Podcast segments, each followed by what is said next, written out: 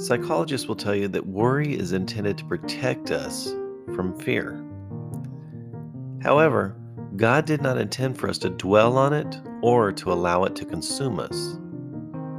When it stays at the forefront of, of my thoughts, it causes me to run scenarios over and over in my mind, and, and it's really about things that will probably never ever happen.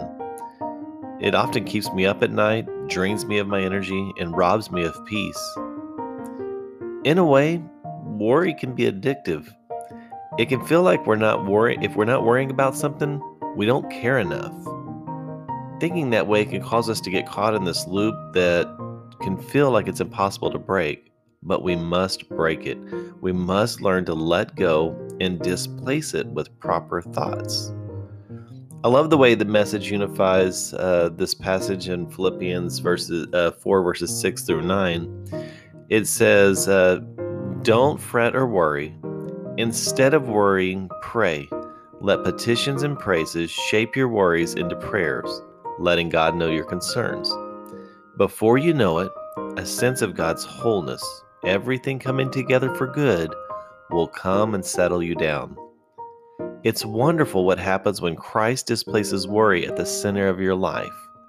Summing it up, friends, I'd, I'd say you do best by filling your minds and meditating on things that are true, noble, reputable, authentic, compelling, gracious, the best and not the worst, the beautiful, not the ugly, things to praise, not things to curse. Put into practice what you've learned from me what you've heard and saw and realized. Do that, and God, who makes everything work together, will work you into his most excellent harmonies. Worry often is a sign of a lack of trust in Christ to work things out. Worry takes control of the situation and puts it in our hands instead of God's. But when we pray, we give it back to God where it belongs.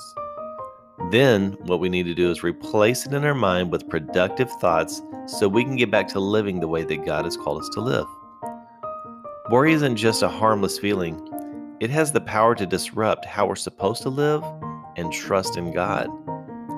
If you're overwhelmed with worry today, begin to pray so that you can hand those things and situations over to God.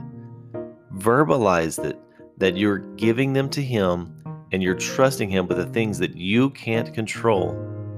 And anytime that worry tries to make itself at home in your mind, Mm-hmm. remind it that you are not in control, but God is. Don't let it take roots again.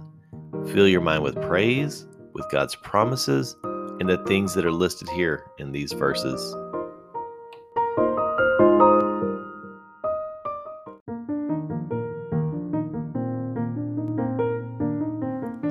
Thanks for listening. To receive daily encouragement from God's Word, hit the subscribe button or visit devotionsbychris.com.